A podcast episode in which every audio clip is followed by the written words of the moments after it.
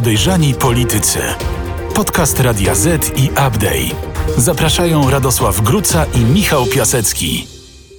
Parafrazując słynną refleksję e, Foresta Gampa, który mówił, że życie jest jak pudełko czekoladek i nigdy nie wiadomo, co ci się trafi, można by powiedzieć, że życie polskiego posła jest jak pudełko czekoladek, do którego ktoś nawrzucał chrzanu, czosnku i cebuli. A do tego zakleił godłem e, etykietkę z opisem czekoladek. Dzień dobry Państwu, ja się nazywam Michał Piasecki, aplikacja newsowa Update. Naprzeciwko mnie siedzi Radosław Gruca, Radio ZPL. a to jest podcast Podejrzani Politycy. Zapraszamy Państwa na kolejny odcinek, e, bo dzisiaj będzie u nas jak w kinie. Będzie bardzo dynamicznie, przynajmniej taki jest, Będzie roller coaster. taki jest pewno. plan. Mhm. Taki jest plan. E, Zrecenzujemy Państwu taki film Wszyscy ludzie prezydenta, naszego prezydenta Andrzeja Dudy. E, Będziemy też omawiać krwawe, krwawe sceny akcji. No, nie będzie strzelanin pościgów, ale będziemy mówili o tej krwi, która trafiła na marynarkę, twarz, plecy i jeszcze inne części ciała oraz e, garderobę pana ambasadora. e, Z dyplomacją Rosji to on ma tyle wspólnego, co ja z Mercedesami, czyli nic. ale to widzisz, to dobrze, że to mówisz, bo się właśnie ciebie chciałem o to zapytać, czy ten kierunek krwawy to jest dobry kierunek e, dla naszej polityki zagranicznej. Tylko to nie była krew, tylko... Yy, A to była sztuczna krew. No. Parafrazując, nie, parafrazując obsesję prawicy, yy, to była krew z buraka. O, bez przesady.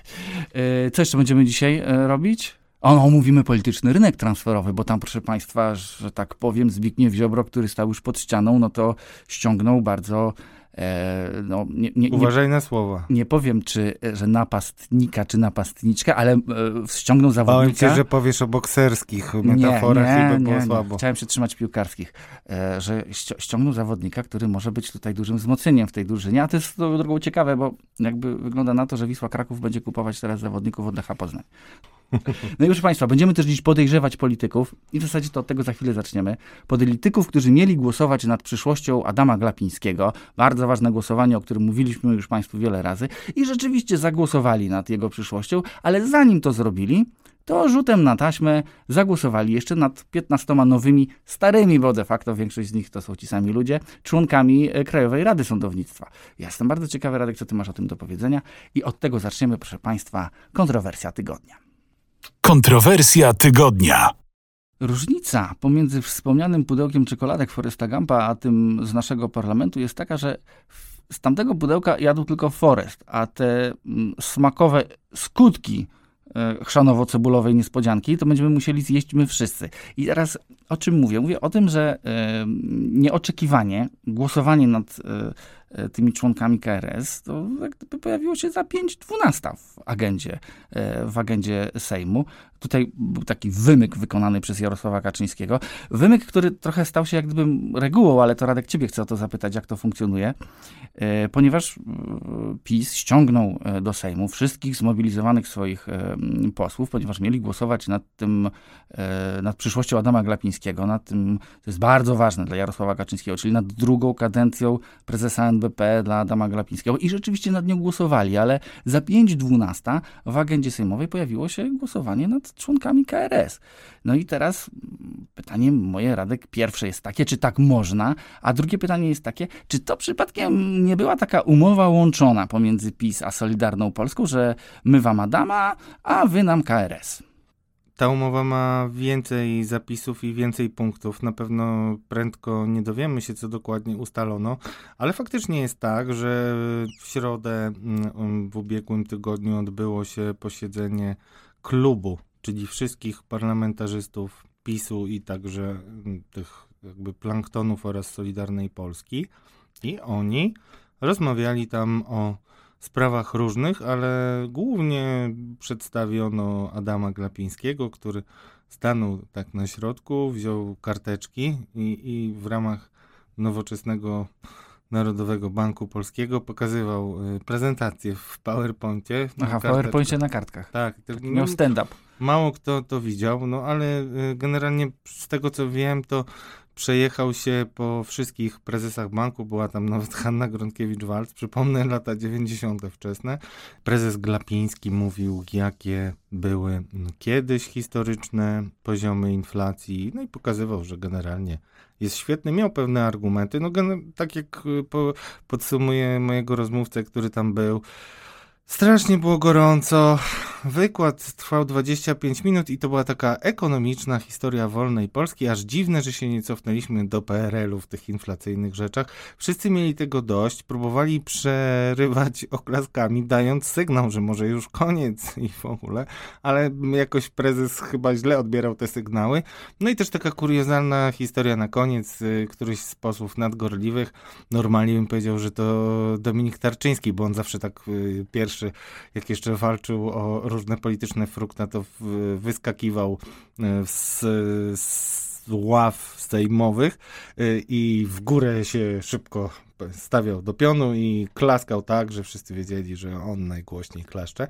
No ale nie wiem, kto to był, natomiast ktoś jeszcze y, po wykładzie Adama Glapińskiego mm, zaczął bić brawo i krzyczeć bis. To u niektórych wywołało pewien lęk, no ale na szczęście y, Adaś, Adaś, Adam, Adam, bo tak A czemu cały tak czas... mówisz, Adaś, Adam? No nie, no bo to wszystkich jednak y, uderzyło mocno, mimo że każdy wie, że Jarosław Kaczyński i y, profesor Adam Glapiński to są y, super kumple od 30 ponad lat. Dlatego też jak relacjonuje z kolei inną osobę, trudno było nie zauważyć, że łączy ich wielodekadowa przyjaźń, tak dokładnie powiedział e, ktoś. I, no i to było chyba mm, takim postawieniem kropki nad i e, przy wysyłaniu przez prezesa sygnału, że to jest dla niego najważniejsze głosowanie. No i trzeba powiedzieć, dlaczego takie jest ważne. No zobaczmy, że ci nominaci, których on nie znał z, przez 30 lat, to tacy jak na przykład Marian Banaś, czy nawet prezydent Duda, no, mocno mu się zerwali ze smyczy wirtualnej, w związku z czym widać wyraźnie, że tutaj to było dla niego Adam Glapiński jak Westerplatte. No dobrze, no więc y, wtoczył Syzyf z Nowogrodzkiej swojego Adama na górę. Tu mnie w sumie ciekawi najbardziej to, że przez długi czas tego wtaczania, bo obserwowaliśmy to tygodniami, jak to trwało, wyglądało na to, że Syzyf zaplącze się we własny krawat, czyli we własną partię i e, we własne struktury. Nie zaplątał się koniec końców, kamień został wtoczony, jest na górze, ale co innego mnie interesuje. Czytałem y, za 5.12 zmiana agendy w Sejmie, w głosowaniu, że nagle posłowie dowiadują się, że okej, okay, będziemy głosowali, tak, nad tym, na, na, co mieliśmy przyjść, nad e, drugą kadencją e, szefa NBP, ale najpierw zagłosujemy jeszcze nad 15 sędziami KRS. To tak można wrzucić nagle sobie do agendy? No to jest nowa świecka tradycja, kultywowana. A i... nie taka nowa. No, no, trochę nowa jeszcze, bo y, to dopiero druga kadencja. No przyzwyczailiśmy się, że w nocy są często... A zobacz, z drugiej strony ostatnio chyba prezes zaczął cierpieć chyba na bezsenność, bo jakoś tak nocnych posiedzeń jest mniej. No ale bez dygresji, jest parę takich świeckich tradycji y, wprowadzonych przez PiS, jak na przykład dwumetrowy płot dookoła Sejmu, stała eskorta y, policji, mm, wrzutki takie, to mi się kojarzy z taką grą w karty, że schodzisz ze swoich tam, możesz trzy, cztery i jedną kartę wrzucić, a jak masz dwa, to masz problem, więc możesz rzucić tylko jedną i drugą musisz podłożyć, więc PiS robi takie podkładki, tak jak w tych kartach, żeby wygrać, co jest po prostu, no z punktu widzenia demokracji, no e, myślisz, że... Dobrze, ale jest to, jest to zgodne z regulaminem Sejmu, tak? Można zmienić na 5 minut przed głosowaniem agendę głosowania. Posłowie nie wiedzą do końca, nad czym będą głosować. Nie wiedzą, czy trafi im się rzepa, kalarepa, czy czekoladki w tym pudełku. Po prostu muszą oddać głosy, tak? A potem trzeba to zjeść i zrobić dobrą minę. Michał, no ja mam dużo siwych włosów, ale jeśli chcesz, żebym kompletnie osiwiał, to możemy porozmawiać o polskim parlamentaryzmie. Ja przypomnę reasumpcję głosowania, bo pani marszałek musimy powtórzyć, bo przegramy. Yy, pamiętasz historię? No. Yy, albo Lex TVN, które yy, też zostało wrzucone nagle i mało kto zwrócił na to uwagę, ale Lex TVN, ta bardzo kontrowersyjna ustawa wrzucona w grudniu, to też jest ważne, bo zaraz wprowadzimy jedną datę listopadową, która jest istotna z punktu widzenia historii Polski i chodzi tutaj o wojnę, ale już w grudniu, czyli kiedy było wiadomo, że jest wojna, to PiS mimo wszystko wyrzucił sobie nagle Lex TVN i czemu to zrobił? Mało kto to zauważył, ale tego samego dnia, mm, kiedy już informacja o tym, że znowu będzie mm, głosowana ustawa Lex TVN, konferencję swoją robił Marian Banaś, prezes NIK-u tego samego dnia. Czyli wiedząc o tym, że następnego dnia będzie mm, konferencja prezesa NIK-u, która dotyczyła, z tego co pamiętam, zadłużenia e, państwa i takiej wirtualnej e, księgowości, bo tam też byli ekonomiści, między innymi pani Alicja Defratyka. I to było poważne zagrożenie e, polityczne, w związku z czym odwrócono uwagę, robiąc totalną wrzutkę TVN-owską i tylko o tym się mówiło. No, ja myślę, że mało kto pamięta o tej konferencji, a jednak były takie konferencje prezesa NIK-u, które potem miały poważne konsekwencje, choćby te konferencje dotyczące wyborów. I myślę, że to jest już metoda, czyli wrzucamy. I to jeszcze jest jedna rzecz, bo żeby to się udawało, to musisz mieć jakiś powód, mm, żeby mocno zmotywować posłów, żeby oni nie mieli czasu za bardzo kombinować, myśleć nad inną ustawą. Wybierać czekoladek w pudełku. No, dokładnie. Muszą zjeść tą cebulową albo no, wypić piwo, które mm, naważy prezydium Sejmu. No, bardzo proste. Mieliśmy dwu czy trzytygodniowe młócenie posłów, co im się stanie, jak będą połamani e, i poturbowani, jeżeli nie zagłosują za prezesem Glapińskim. Skoncentrowali się i kiedy jest blok głosowań, to oni dostają wytyczne. W związku z tym wiedzieli, że jest pełna dyscyplina, no więc głosowali w ramach pełnej dyscypliny i zagłosowali także za KRS-em, który jest mega istotnym wątkiem e, dotyczącym generalnie i kształtu polskiej sceny politycznej i wpływów poszczególnych koalicjantów i nas wszystkich, dlatego że to będzie wpływać na przyszłość i na to, czy nam odblokują pieniądze unijne. No dobrze, no to teraz wrócę do tego drugiego pytania właśnie, czy to był taki deal łączony pomiędzy Solidarną Polską i PiSem, bo jakby od tego zaczęliśmy, ale wróćmy do tego, bo rzeczywiście to miał być Adam Glapiński, no i był, ale nagle pojawił się też KRS, w tle którego są te olbrzymie pieniądze z KPO, o których już kilka razy rozmawialiśmy. No problem polega na tym, że poprzedni tydzień był bardzo istotny dla polskiej polityki, tak jak zresztą e, mówiliśmy, ale też pokazał, jak bardzo jest nietransparentna i jak dużo różnych narracji i wrzutek się pojawia na różne Prze potrzeby. Przepraszam, jaka jest? Y, Transparentna? No, jak bardzo jest nietransparentna. To nawet, nawet nie pasuje to słowo w ogóle w tym kontekście. No w ogóle, no ale będziemy zaraz opowiadać o tym, co się wydarzyło y, w perspektywie pieniędzy, ale y, naprawdę w dziale nie mówimy o, powinniśmy zacząć od powiedzenia, że nie mówimy o wcześniejszych wyborach, a jednak informacje o tym, że mogą być wcześniejsze wybory, pojawiały się od początku tygodnia do nawet czwartku, gdzieś tam. W związku z czym, a, a, nie ma w ogóle takiego tematu i one były wrzucane przez PiS po to, żeby motywować z jednej strony swoich posłów, tych, którzy ewentualnie mogą się martwić swoimi miejscami na listach, więc muszą, wi wiadomo, że walczą i nie mogą dać przede wszystkim argumentów tym, którzy chcą ich obalić z tych list, które dawały mandaty, więc nie mogą skrewić przy najważniejszym głosowaniu. W związku z czym to była mistrzowska e, zagrywka, no i też kolejna polityka polityczna metoda. Proszę Państwa, właśnie proszę skupić, bo Radek odsłania Państwu bardzo ważną metodę. Ta metoda, mówiąc krótko, metoda podkładki i motywacji. Masz zmotywowanych na jedno głosowanie posłów, wrzucasz im inne i oni nawet się nie zastanowią nad tym, nad czym głosują. I nie ma tematu. I w tym wszystkim jeszcze bardzo oberwała opozycja, o czym porozmawiamy w stanie gry. Chrzan, cebula, czekoladki. I wszystko trzeba zjeść, bo prezes patrzy i każe buzię otworzyć czy połknięte. Podejrzani politycy. Podcast polityczny przygotowywany przez dziennikarzy Radia Z i aplikacji newsowej Update. Dostaliśmy komunikat także z samej Brukseli o tym, że Komisja Europejska jest już na najlepszej drodze mm, do dogadania się z rządem w Warszawie, w związku z czym pieniądze z KPO, lada moment, wiem, że to hasło lada moment to już się powtarza od, od wielu miesięcy, ale lada moment te pieniądze mają zostać odblokowane i popłyną w naszą stronę. Różnica jest taka, że wreszcie mówi o tym głos z Brukseli. No więc teraz pytanie jest takie, czy myśmy ustąpili y, Komisji Europejskiej? Nie wydaje mi się, czy może żeśmy ją przekonali, bo racja jest po naszej stronie? Myślę, że przekonał ich Władimir Putin najeżdżając na Ukrainę. To znaczy wtedy się zrobiła taka zupełnie inna sytuacja i tutaj są dwa czynniki, które powodują, że komisja dzisiaj stoi na stanowisku dajcie nam wreszcie dać wam pieniądze. Komisja zażyczyła sobie prostego, jasnego sygnału i tym sygnałem ma być decyzja o Izbie Dyscyplinarnej, o jej zlikwidowaniu. I na to wszystko się jeszcze nakłada drugi sezon serialu Ojcze, wybierz mnie.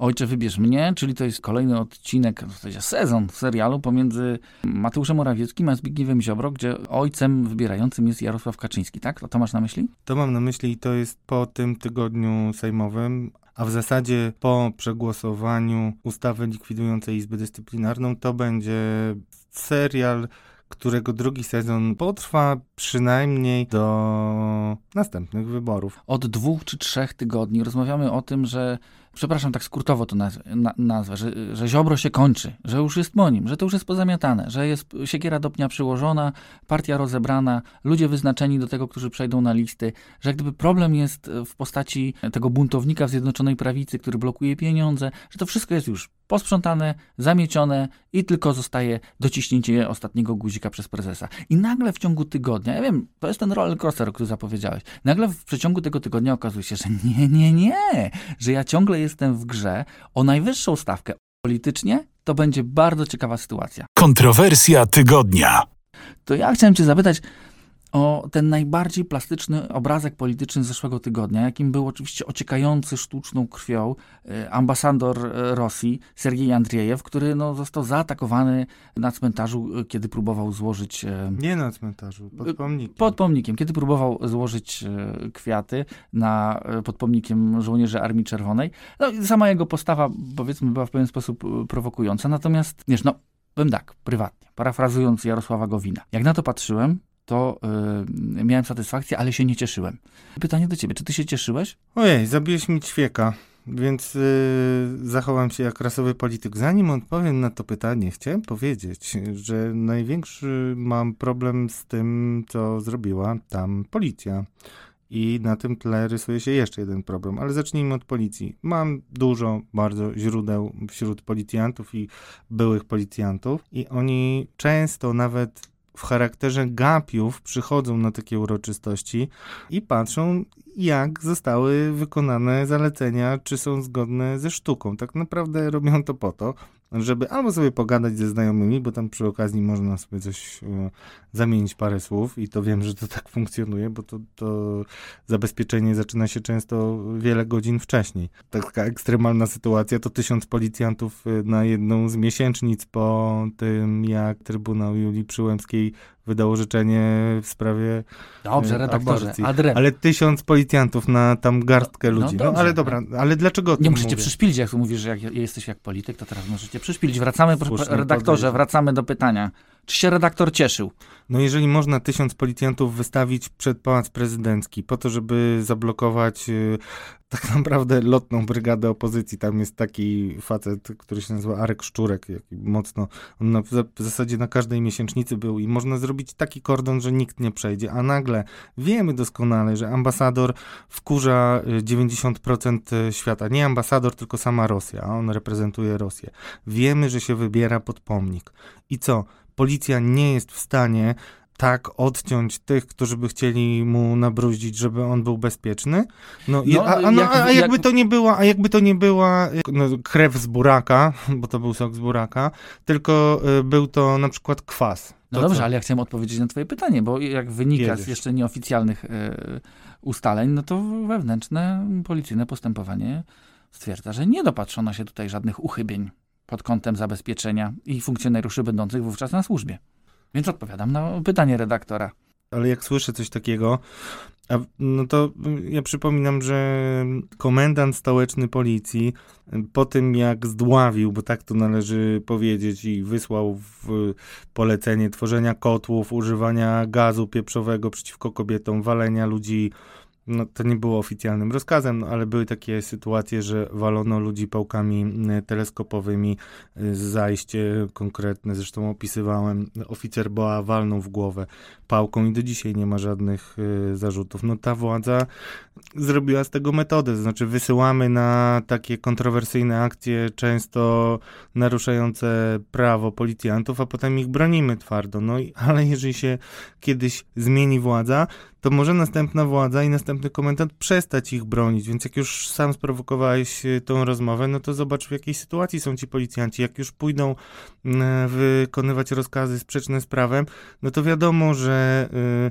są na łasce i niełasce takiego komendanta, w związku z czym może on kolejne im wydawać polecenia i robi się z tego totalna patologia. Ja mam najgorsze mm, obawy takie, co widać zresztą w zupełnie mm, no, takim rozdźwięku, który powstał między komunikatami MSZ-u a komunikatami MSW, gdzie MSW generalnie uspokajało, mówiło, że wszystko ok i tak dalej, a MSZ wyrażało ubolewanie i, i, i tak musiało zrobić MSZ, no bo, bo dyplomaci powinni być y, u nas chronieni. No widać wyraźnie, że ambasador się wręcz pławił w tej krwi i był zachwycony chyba. Takie można odnieść wrażenie, że został oblany. Wiadomo było, że będzie poszukiwana prowokacja. Najgorzej by było i nie chce mi się wierzyć w to, że to możliwe, ale muszę to powiedzieć, co mówili mi moi policjanci, że tak naprawdę policjanci bardzo świadomie zostawili taką przestrzeń, żeby coś się wydarzyło, żeby było napięcie, żeby były obrazki. I wydaje mi się, że to jest zupełnie nieodpowiedzialne i często, jeżeli się tak rzuci na żywioł, to mogłyby być z tym poważne problemy i zamiast krwi z buraka mógłby być kwas i to by był początek wojny. No każdy sobie zdaje z tego sprawę. Okej, okay, bardzo się cieszę, że udało mi się cię sprowokować. O prowokacji rozmawiamy, to, e, to fajnie, że odniosła ona skutek e, w twoim wypadku. Natomiast wiesz co, chciałem cię jedna, jedną rzecz powiedzieć, bo zwykły Polak, ja jak gdyby jadąc tramwajem, pamiętam jak to się wydarzyło, ludzie się cieszyli. Ludzie się cieszyli. Czy powinniśmy się cieszyć z tego, że dzieją się takie, takie rzeczy? Troszeczkę już o tym wspomniałeś, ale, ale chciałbym, chciałbym to wybić. Czy powinniśmy się cieszyć, że co by nie było, jednak ambasador Rosji został, który powinien być, e, mieć, e, e, mieć w Polsce ochronę i, i nie w ten sposób powinno się uprawiać politykę zagraniczną, że został zaatakowany na ulicy. No ja jestem wewnętrznie zobligowany. W asyście, wręcz asyście policji. Jestem wewnętrznie zobligowany do tego, żeby mówić Państwu prawdę i nie ściemniać i nie lawirować, y, no bo inaczej nie można uczciwie rozliczać polityków. No ale ja jestem chłopakiem z woli i cóż, no ja to bym ludzi, którzy opowiadają o tym, że mordy, w zasadzie ludobójstwo, które ma na y, Ukrainie miejsce i mordercami, potworami, orkami są rosyjscy żołnierze, no to faceta, który mówi, że to jest inscenizowany, to ja bym zrobił różne złe rzeczy, no bardzo złe rzeczy, więc nie pytaj mnie w ten sposób. No generalnie są jakieś zasady dotyczące dyplomacji i nie możemy ich łamać. No to czy mnie to cieszy, czy mnie nie cieszy, niech państwo sami zgadną. No w aspekcie politycznym to jest tak naprawdę trudne do ocenienia, a zwracam twoją uwagę na jedną rzecz.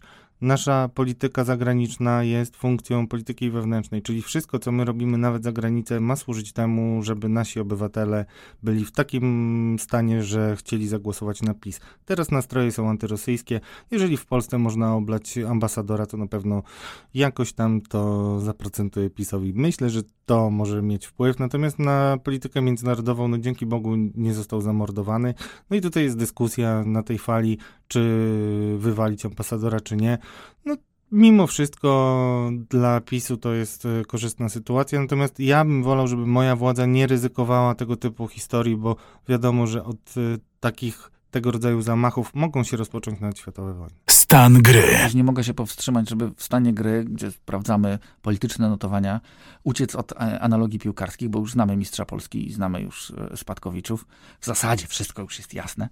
I Radek, chciałem cię zapytać, ten, ten, ten Spadkowicz, o którym mówiliśmy przez kilka tygodni, mówiliśmy o Spadkowiczu, o Zbigniewie Ziobrze, o Solidarnej Polsce, że on już jest w drugiej lidze. Nagle tu następuje, no, transfer.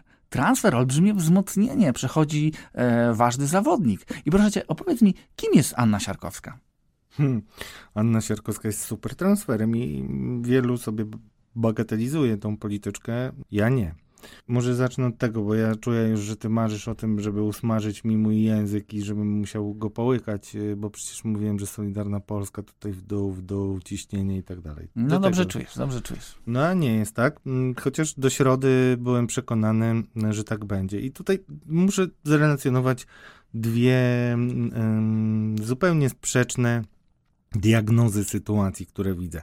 Z okolic y, Sejmu i PiSu Słyszę cały czas takie wypowiedzi wyglądające jak prężenie mózgów. Mówiliśmy w zeszłym tygodniu o tych posłach i politykach Solidarnej Polski, którzy wstępnie mieli zadeklarować, że przejdą do PiSu. No i co, a tutaj...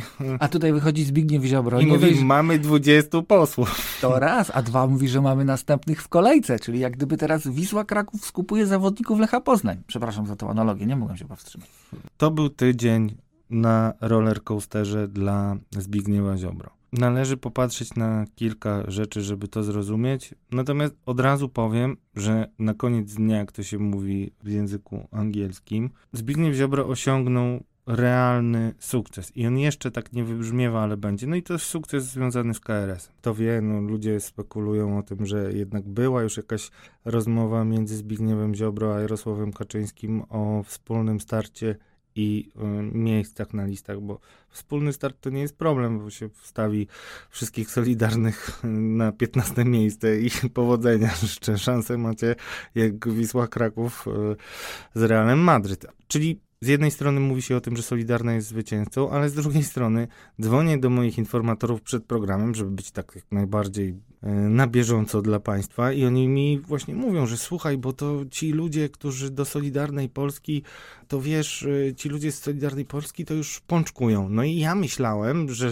mój rozmówca mówi o tym, że po tym jak Siarkowska dołączyła do Solidarnej Polski, i stała się dwudziestą parlamentarzystką, to, to, to, też jest psychologiczne, no nie? Dwójka z przodu, y, to powiedziała ona i Zbigniew Ziobro, bardziej nawet Zbigniew Ziobro, że jest więcej chętnych do wstąpienia z, do Solidarnej Polski. Padło tam też, że mają tam ileś tysięcy członków i rzeczywiście tak jest, że Solidarna Polska rośnie y, w regionach, więc mm, można by było mm, zakładać, że no to jest wielki sukces i generalnie świetlana przeszłość przed Solidar- przyszłość przed Solidarną Polską, ale ten telefon, który wykonałem, to mój rozmówca miał na myśli to, że jest coraz więcej chętnych do przejścia z Solidarnej Polski do PiSu, gdyby się ewentualnie rozleciała koalicja. No więc to znowu jesteśmy trochę ofiarami takiej fałszywej gry, no bo przekaz medialny jest mocno zaburzony. W ogóle nie było i nie ma tematu wyborów, a w zeszłym tygodniu e, Ryszard Ryszard Terlecki z dwa razy z tym wyskoczył. Jeszcze był jakiś przeciek do papu w środę, że rzekomo o wcześniejszych wyborach rozmawiano na kierownictwie PiSu, czyli nie na klubie, na kierownictwie, bo to też jest taki sprytny myk, że jednocześnie był klub i kierownictwo, w tym kierownictwie jest mało ludzi, no to nikt ci nie zdementuje, nawet jakbyś sobie wymyślił, że o tym rozmawiałeś, a nie rozmawiałeś i puścisz do prasy, no to nikt cię nie dowie. Zawsze się zresztą bałem, że ktoś mnie tak wkręci. No i taka sytuacja, no, że trudno jest y, to ocenić to się zmienia. Natomiast no wystarczy popatrzeć na Zbigniewa Ziobro rano w Sejmie na konferencji w środę, gdzie on nie był specjalnie pewny siebie. No a w czwartek, kiedy przedstawiał Annę Marię Sierkowską, wybitną znawczynię spraw dotyczących obronności, e, doświadczoną wojowniczkę o prawa obywatelskie. No generalnie w samych superlatywach mówił o posłance e, Siarkowskiej, no to wtedy był już cały w skowronkach. No i pytanie, kiedy wydarzyła się jakaś rozmowa, a może właśnie decyzja o tym, żeby klepnąć jednocześnie KRS, że tak się Zbigniewowi Ziobrze, cóż, odmieniło. No dobrze. Zbigniew Ziobro in plus. To jest, proszę Państwa, nowość. W tym, w tym dziale stan gry Zbigniew Ziobro na plusie to jest nowość. Natomiast Radek, y, jakbyś miał wskazać zeszłego tygodnia, no bo jeżeli ktoś idzie w górę, no to ktoś idzie w dół. Czyim kosztem Zbigniew Ziobro y, poszedł, y, poszedł w górę i kto tutaj jest luzerem tygodnia? No, opozycja płynie kanałami. niestety, znaczy taka słabość i takie Ojej, rozegranie, jakie miało miejsce w Sejmie, no to jest zaskakujące, że politycy, którzy powinni jednak sobie zdawać sprawę z tego, jak ich przeciwnik będzie coś rozgrywał, dali się wpuścić w taki kanał. A ten no kanał, i jak dali się wpuścić? No kanał polega na tym, że wzięli udział w głosowaniu za KRS-em. I to jest, dlaczego to jest ważne? Będzie to stały argument y, w narracji Zjednoczonej Prawicy. Teraz, proszę Państwa, proszę się znowu skupić, bo kolejny mechanizm odsłaniamy. Tak, ten mechanizm y, polega na tym, że to jest trochę mechanizm z jednej strony faktów dokonanych, a z drugiej strony głośnego krzyczenia i zakrzykiwania narracji oponentów. Ponieważ jeżeli, no oni na pewno się tego nie spodziewali, bo po prostu były głosowania, bloki, no to nie zdążyli nawet się zgrać jakoś i omówić strategię. Na pewno byli zaskoczeni tym, że KRS wszedł do głosowania. I dzisiaj Ziobro i PiS będą to wykorzystywać i będą mówić, że oni już uznają, że jest możliwe takie powoływanie przez polityków KRS-u, bo to o to chodzi. Ten zarzut był taki, że KRS nie powinien być powoływany w całości przez e, Sejm, tylko no, konstytucja według przynajmniej polityków Platformy zakłada, że czterech miało być powoływanych przez Sejm, a tutaj jest e, cała 15-osobowa KRS e, powołana, no i to miało być skazą, przez to właśnie mówiło się też o KRS-ie neo-KRS, bo z jednej strony skrócono mu kadencję, czyli masz kadencję kadencja, PiS sobie zapisaną w konstytucji, PiS to sobie olewa i skraca tę kadencję, zmienia KRS i łamie reguły gry. I to był wątek, który najbardziej doświadczeni prawnicy i uznani, tacy jak innymi profesor Łętowska, nazywali grzechem pierworodnym e, tej deformy, jak też mówią, sądownictwa. Czyli, że przez to, że KRS została wybrana poza prawnie czy bezprawnie, to wszyscy sędziowie wybrani przez KRS są neosędziami i każdy z tych sędziów po pierwsze zawdzięcza bardzo często tej ekipie, w związku z czym ma naturalną inklinację, nie chcę, żeby jakiś sędzia się tam nie obraził, ale taka jest prawda, naturalną inklinację do tego, żeby wydać jakieś wyroki, przynajmniej nie konfrontujące się z władzą, a przecież władza często ma takie dziwne różne sprawy, które wykorzystuje potem propagandowo. Ale z drugiej strony, no to, że PiS y, jakby zaskoczył opozycję i ona zagłosowała, dzisiaj jest przedstawiane jako to, że już nie ma tego tematu neo-KRS i neosędziów. Bo I... na temacie jest już pieczątka opozycji. Dokładnie, bo oni wzięli udział w tym w głosowaniu, czyli że zaakceptowali i, i nieważne nawet jak głosowali, rozumiecie Państwo, najgorsze, że oni się nie, nie wycofali z tego głosowania, nie zbojkotowali tego. I dzisiaj będzie... Właśnie o to chciałem cię zapytać, jakie tu było, czy tu było w ogóle dobre wyjście z tego, co należało zrobić z no. takiego punktu widzenia technicznego? No, z punktu widzenia technicznego należało albo wysłać jakiś jasny sygnał, dlaczego będziemy jednak za tym głosować i wytłumaczyć to wyborcom, albo po prostu rzeczywiście przygotować się na to, żeby zbojkotować. No a tutaj była taka sytuacja, że podczas tego głosowania wystąpiła Kamila Gasiuk-Pichowicz. Wtedy siedział sobie e, prezes, a wokół niego skakał Radosław e, Fogiel, rzecznik, wicerzecznik partii e, i sobie rozprawiali o czymś głośno się śmiejąc, co zauważyła reporterka TVN-u, a Kamila Gasiuk-Pichowicz wtedy podnosiła stare argumenty dotyczące właśnie neo-KRS-u nie mówiąc o tym, że nie będziemy głosowali w związku z tym, że jest to zupełnie bezprawne, tylko przedstawiając swoje stare argumenty. Kiedy potem był pytany o to wystąpienie Kamili Gasiuk-Pichowicz, czyli tej twarzy walki o praworządność, która z nowoczesnej wybiła się na popularną polityczkę właśnie walcząc o ten temat, no to potem, kiedy to komentowano, to rzecznik Fogiel powiedział, że no, nie trzeba było słuchać jej wystąpienia, bo ona mówi to samo przez kilka lat i tutaj się nic nie zmieniło. No ale koniec końców zagłosowali i są ugotowani. Będą za to płacić. Dobrze, i kto będzie płacił najwięcej? Kto tu jest na miękko najbardziej zrobiony? Myślę, że właśnie tacy politycy jak Kamila Gasiuk-Pichowicz, bo będzie musiała wyjść do tysięcy ludzi, którzy trzymali kciuki za to, że e, ta skaza, czyli ci wszyscy sędziowie nominowani będą wykasowani. To jest poważny problem, bo to jest e, ponad tysiąc sędziów nominowanych. To jest e, trudne, no szczerze mówiąc, trudno było sobie wyobrazić, że oni wszyscy zostaną wykasowani i będzie podważany statut ich jako sędziów czyli że oni w ogóle są sędziami, tak, ci neosędziowie. I to już jest temat zamknięty. Widać wyraźnie, że Komisja Europejska odpuszcza ten wątek i nie będzie tutaj kruszyć kopii, tylko zadowoli się likwidacją Izby Dyscyplinarnej. I co? I jak opozycja będzie wyglądać przy przed tymi wszystkimi, na przykład sędziami z Justicji, których właśnie wspierała w tym przekonaniu, że trzeba anulować te wszystkie y, nominacje i że to nie są realni sędziowie. No, no to jak się wytłumaczą? No nie wytłumaczą się i znowu będzie płakanie, albo zgrzytanie zębami, albo nawet wygrażanie pięściami ze strony tych ludzi, którzy chodzą na manifestacje sądowe i będą mówili, jaką wy jesteście beznadziejną opozycją. No to jest poważny problem. Jeżeli do tego jeszcze się nałoży powracające tarcia Trzaskowski-Tusk i na przykład to, że takie fact-checkingowe e, portale jak e, Okopres robią fact-checking wypowiedzi Donalda Tuska o tym, że realna inflacja to jest tak naprawdę 20% i e, zegar wskazujący, czy to prawda, czy fałsz, świeci się na czerwono, czyli mówi fałsz, fałsz, fałsz, no to to jest fatalna sytuacja dla opozycji i niewiele mogłoby to uratować. Co się tyczy mm, opozycji, i ordynacji wyborczej, to chciałem cię zapytać, dlaczego tam znowu są jakieś informacje na temat tego, że coś tam się majstruje przy ordynacji wyborczej, bo domyślam się, że to nie chodzi o to, żeby pomóc opozycji.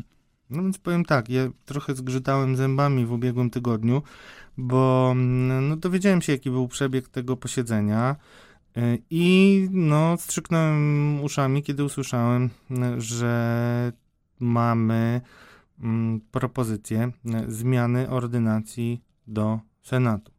Chodzi o to, że od 2011 roku ordynacja jest taka, że są okręgi jednomandatowe, czyli jeden okręg i jeden mandat. Czyli mm, jest powiedzmy pięciu kandydatów i ten, kto ma najlepszy wynik, zostaje zwycięzcą. A teraz ma być wycofanie i mają być okręgi, w których będzie na przykład dwa czy trzy mandaty i to jest y, rozwiązanie, które ma mm, dać y, PiSowi przewagę. Już zostawmy to na razie dlatego że z tą ordynacją będzie problem, ale na pewno rozmowa o tej ordynacji i gdyby ona się zrealizowała, będzie to bardzo trudne, ale gdyby jednak PiS zmieniał ordynację, to jak myślisz, czy zmieni ordynację jako ta partia, która tak demokrację i y, prawa opozycji ma bardzo y, na sercu, zawsze y, im leżą, bo przypominam jeszcze, mało kto pamięta, ale jeszcze jak PiS był w opozycji, to miał stworzyć takie zapisy specjalne wspierające opozycję i wzmacniające y, jej kompetencje, żeby mogła nadzorować. Oczywiście już dzisiaj to dawno i nieprawda i tylko można się pośmiać nad tym, jak cynicznie i mm, się jak cynicznie się zachowywał PiS.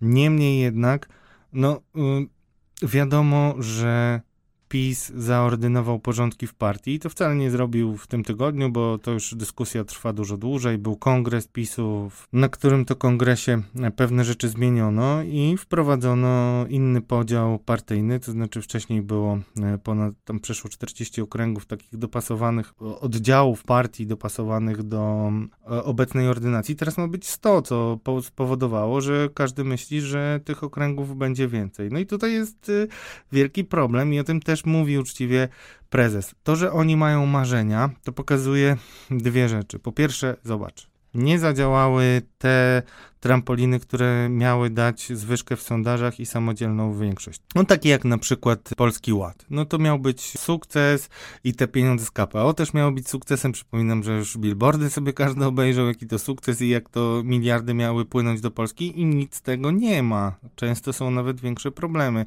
W związku z czym jaka jest możliwość zwiększenia swoich szans? No zmienić zasady gry, zmienić zasady głosów i zrobić pod siebie. Szczególnie jeżeli projektujesz y, samemu samemu pewne rozwiązania, no to automatycznie analizujesz, a już kiedyś mówiliśmy, że każdy z tych posłów, który e, wstaje rano na rok przed wyborami, czy nawet dwa, to ma policzone, gdzie może ile zarobić, ile może zabrać głosów koledze z listy i tak dalej, i tak dalej. Oni to wszystko mają policzone. Ile mandatów z tego miasta, ile głosów w tamtym powiecie, to wszystko mają policzone. Oni się tym zajmują non-stop kolor. I właśnie dlatego każdy polityk twierdzi, że sondaże wcale nie robią na nim żadnego wrażenia. Nie, no absolutnie. Natomiast no, y, ta, z tą ordynacją jest jedna bardzo ciekawa rzecz i to zastrzeżenie prezesa, który mówi, że no chcielibyśmy zmienić, ale na to się najprawdopodobniej prezydent nie zgodzi.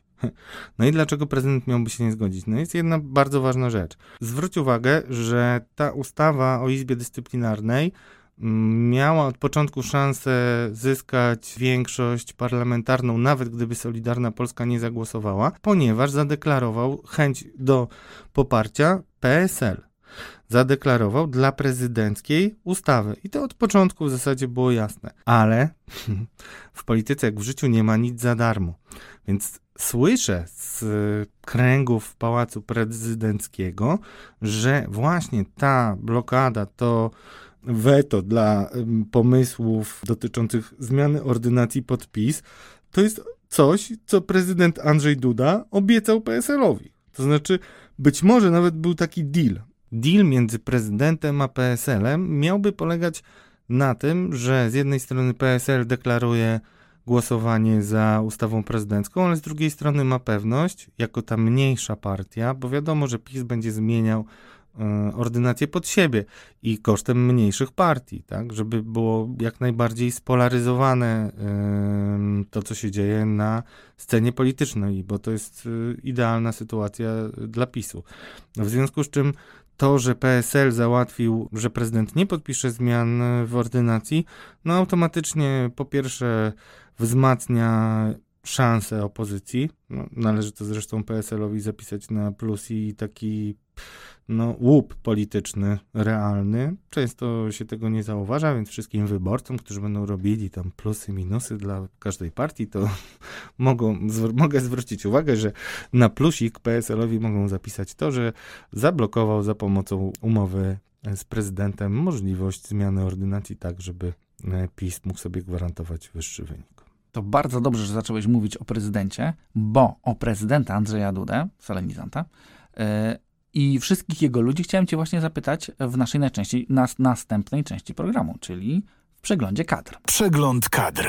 Zanim jednak porozmawiamy o Pałacu Prezydenckim i ludziach, którzy tam są, chciałem Cię zapytać o jedną rzecz, dlatego że mówisz o tym, abyśmy zwracali uwagę na e, rzeczy, które często nie są w ogóle wybijane na piedestał w komentarzach politycznych. I ja tak ostatnio oglądałem w jednym z programów TVP czołowego intelektualistę sejmowego, jakim jest Marek Suski, który jak gdyby wyszedł i i zaczął mówić o tym, że rozmawiał z ambasadorem Chin na temat pieniędzy, na temat uchodźców. Więc e, o co tutaj chodzi? Dlaczego Marek Suski nagle proponuje nam jakby, przepraszam za porównanie, trzecią drogę, jaką byłoby szukanie pomocy w Chinach? Dobrze rozumiem?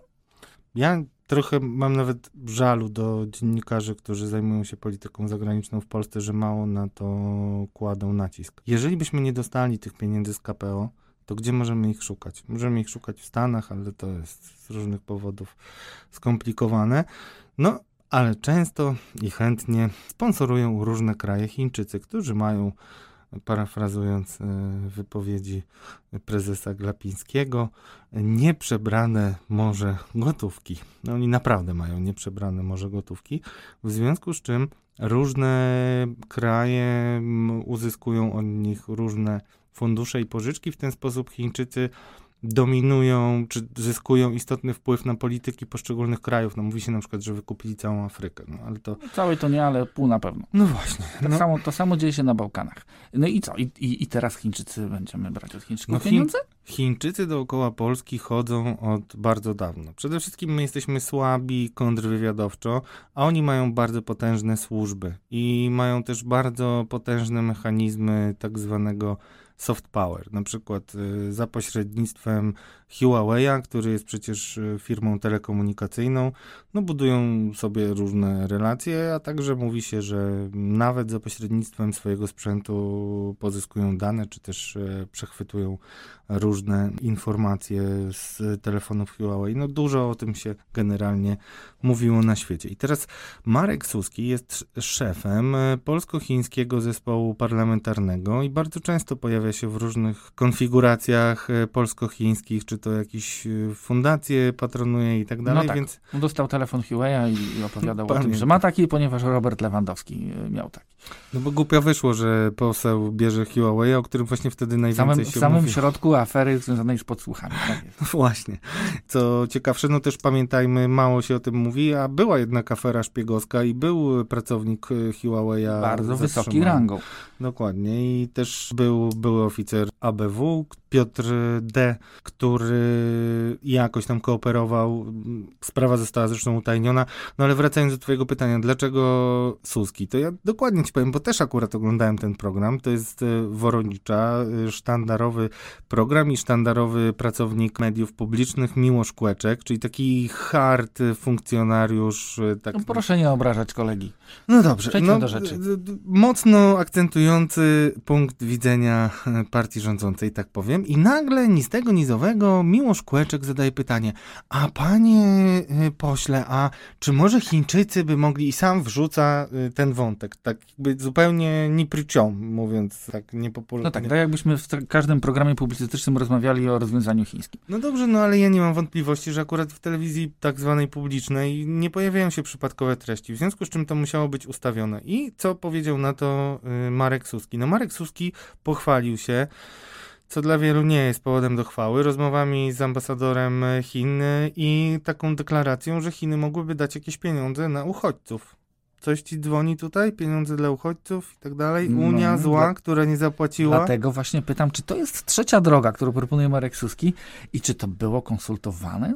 A jeżeli było, to z kim? Moje źródła, być może też trochę dmuchający na zimne byli oficerowie służb, czy też czynni oficerowie służb, zwracają uwagę, że tych polsko-chińskich relacji jest dość dużo i one nie do końca są że tak powiem, wzięte w ryzy. To znaczy nie do końca odbywają się na stopie oficjalnej. Ja nawet wysłałem pytania dzisiaj do ambasady. Zobaczymy w przyszłym programie, na pewno Państwu powiem, jak to było.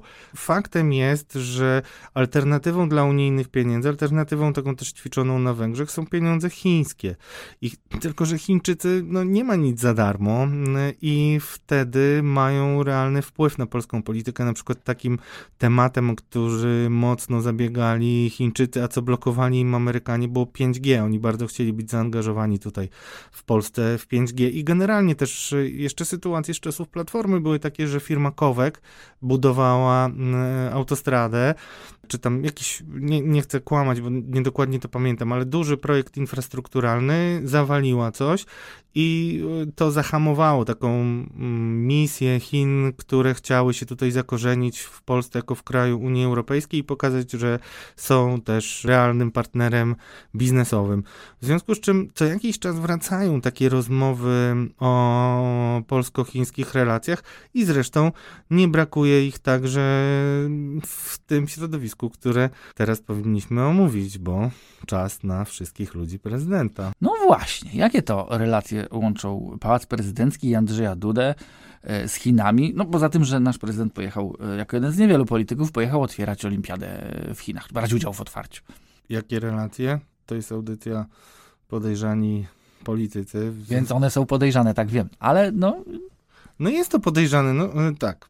Ja opowiem o dwóch rzeczach takich związanych z Chinami, które moim zdaniem każde demokratyczne państwo powinny e, niepokoić. No, nie wiem, czy Państwo wiecie, mam nadzieję, że zrozumiecie wagę tej informacji, ale na przykład y, Wyższa Szkoła Policji w Szczytnie współpracuje z chińskimi y, służbami. No, y, no Dalibóg, jakoś nie bardzo sobie wyobrażam, jak demokratyczne, co może w ogóle czerpać demokratyczna, co może w ogóle czerpać policja demokratycznego państwa z metod y, milicji chińskiej, czy też służb chińskich, które mają obozy pracy i, nie wiem, i, i różne drakońskie y, historie łącznie ze znikającymi ludźmi, znikającymi aktorami i tak dalej, i tak. To się wszystko dzieje i my z nimi współpracujemy, mało się o tym mówi. Była też taka bardzo dziwna historia, ją opisywałem na łamach faktu ustawionego przetargu na łączność policyjną, który tam jeden element z tych przetargów wygrała firma Hytera, która była firmą y, pochodną od y, Huawei, no jedną z firm chińskich. No tego jest dość dużo i to nie dzieje się w próżni, bo jeżeli takie ważne, jednak strategiczne współprace mają miejsce z reżimem, bo to jest przecież partia komunistyczna i kraj totalitarny, no to to budzi wiele pytań. I niektórzy uważają, że taka chęć do współpracy z Chińczykami ma źródło w tym, że bardzo dobre relacje z Chińczykami ma Andrzej Duda. On tam był nie tylko na olimpiadzie, ale generalnie parokrotnie rozmawiał z Xi Jinpingiem i no, dzi dziwną rolę pełni Andrzej Duda. Nie chcę takich skrajnie złośliwych opinii powtarzać, że na przykład pojechał na olimpiadę po to, żeby posłuchać wytycznych Xi Jinpinga, bo uważam, że to jest nieuczciwe i zbyt daleko idące. Natomiast to, że my mamy relacje i że oni są tym zainteresowani jest istotne i co jakiś czas wracają takie sygnały kierowane do Komisji Europejskiej, urzędników Unii Europejskiej, że no jak wam się nie podoba nasza demokracja, rządy prawicy i tak dalej, no to my zawsze mamy Chiny. No nie musimy być w Unii Europejskiej, nie musimy płacić składek, to są akurat teksty Solidarnej Polski, ale to też jest e, wniosek Mateusza Morawieckiego, przecież który do Trybunału Konstytucyjnego skierował wniosek o rozpoznanie, czy prymat jest jeśli chodzi o prawo polskiej konstytucji czy decyzji TSUE. To zrobił Mateusz Morawiecki. To są wszystko takie rzeczy, które budzą niepokój w Unii i też hasło o tym, że okej okay, Unio, nie chcesz nam dać pieniędzy na uchodźców, mimo że robimy wielkie rzeczy, nikt nie kwestionuje tego, jak Polska jako Polska, nie jako polskie państwo, tylko bardziej jako obywatele pomaga uchodźcom. Nikt tego nie kwestionuje, wrażenie jest y, olbrzymia, pieniędzy Unia nie daje, bo czeka na wniosek. I to jest znowu to, o czym mówiliśmy wcześniej. Więc jeżeli Suski wyskakuje z takim tematem, no to, to się wpisuje w historię różnych rozmów y, polsko-chińskich, które prowadzi przede wszystkim otoczenie prezydenckie. Mm, e, tak się mówi przynajmniej. Ja nie wiem nic o tym, żeby MSZ jakieś daleko idące mm, rozmowy prowadził, a o prezydencie się mówi coraz więcej, dlatego to jest istotny wątek i on dzisiaj bardziej jest traktowany z pewnym lekceważeniem ze strony opozycji, bo opozycja i też eksperci mówią, że to raczej straszak, ale ja nie jestem pewien i ludzie służb, z którymi rozmawiam, też nie są pewni, a taki zwrot i takie jednak uzależnienie od chińskich pieniędzy no to jest game changer. No w ogóle rola Chin w tej wojnie jest y, fundamentalna. Zwróćcie na to uwagę. Andrzej Duda pojechał sobie na olimpiadę, tam też y, zresztą pojechał jako jeden z tych nielicznych polityków, którzy pojechali Władimir Putin. Tomasz Piątek z, próbuje zgłębić, y, czy doszło tam do jakiegoś spotkania. Kancelaria prezydenta bardzo dziwnie odpowiada na jego pytania, jakoś nie wprost wrzuca odpowiedzi.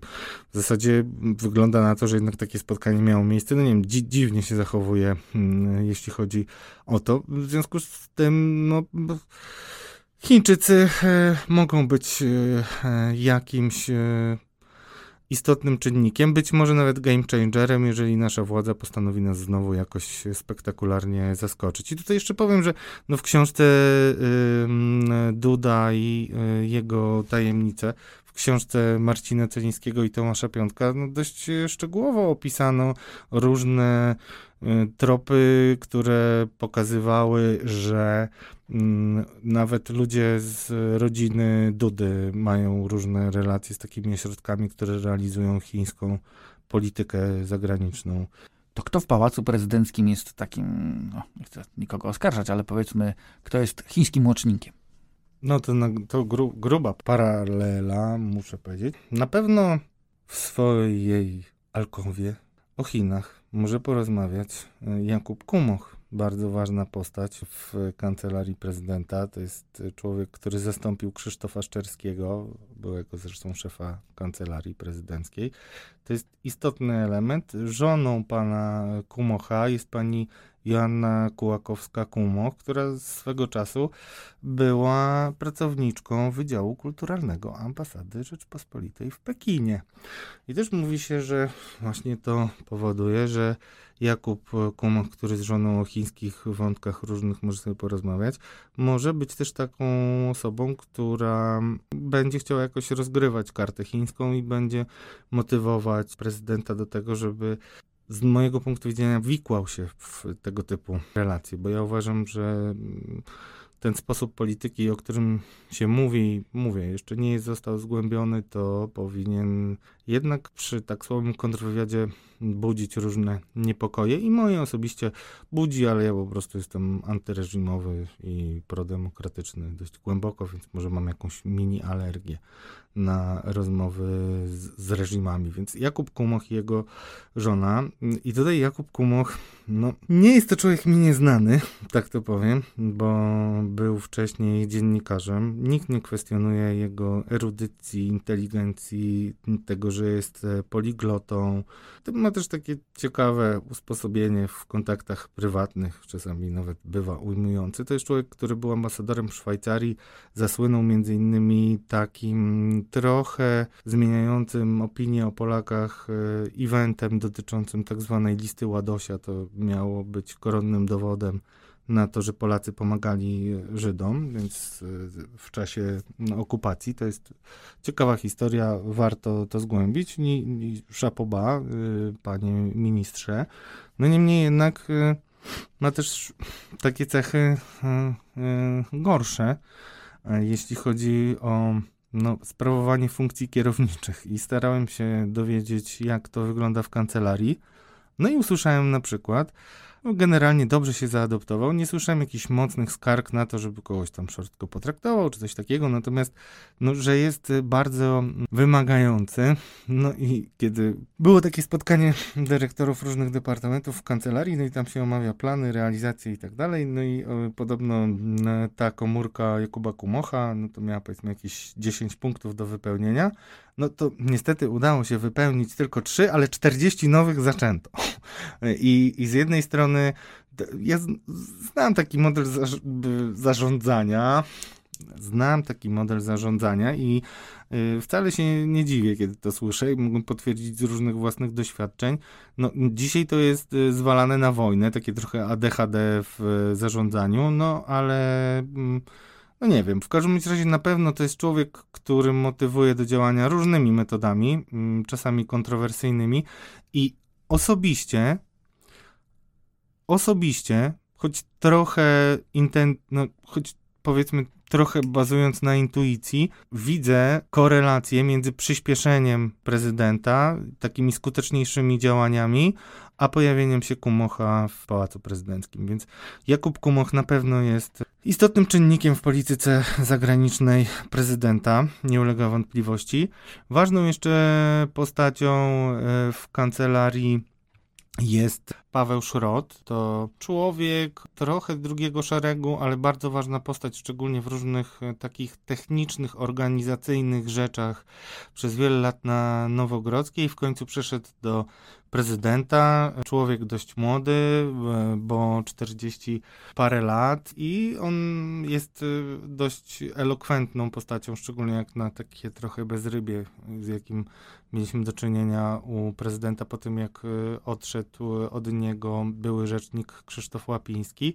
Więc jest to człowiek, który jest, czyli mamy taki motor działania i inteligentnego zawodnika Kumocha, mamy Szrota, który jest takim koordynatorem, administratorem i tak dalej. No i mamy jeszcze różne postacie, które gdzieś tam się w zakamarkach kryją. Na przykład bardzo dobre mm, ma opinię mm, minister Kolarski, który zajmuje się bardziej kulturą i tego typu historiami u prezydenta i on jest uważany za taką osobę, która, z którą najlepiej można się porozumieć w wielu kwestiach, która unika różnych kontrowersji, sporów i tak dalej, a bardzo dużo mm, takich anegdot się słyszało o Krzysztofie Szczerskim, który też zresztą przez dużą część e, swojej e, misji u prezydenta szukał sobie lepiej płatnej pracy. No i jest tam też Andrzej Derak, niedoceniany różne mm, sprawy jest w stanie, jeśli chodzi o wewnętrzne historie PiSu, pozałatwiać, ale to może kiedyś e, o tym warto powiedzieć więcej.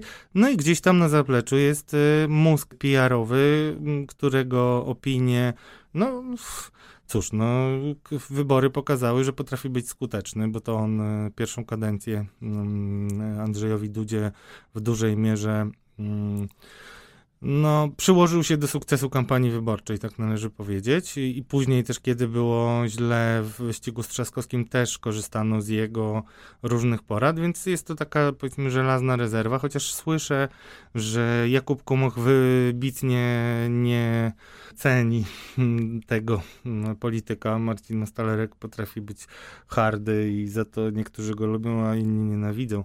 Więc mm, ci ludzie, y, szczególnie nowi y, w kancelarii i Kumoch i też pani Bogna Jankę mogą tłumaczyć w pewien sposób ten rozpęd prezydenta. No i zobaczmy jeszcze jedną rzecz, bo w sumie w planie gry prezydenta nie ujęliśmy, bo on cały czas się świeci na zielono i ma cały czas mocną pozycję.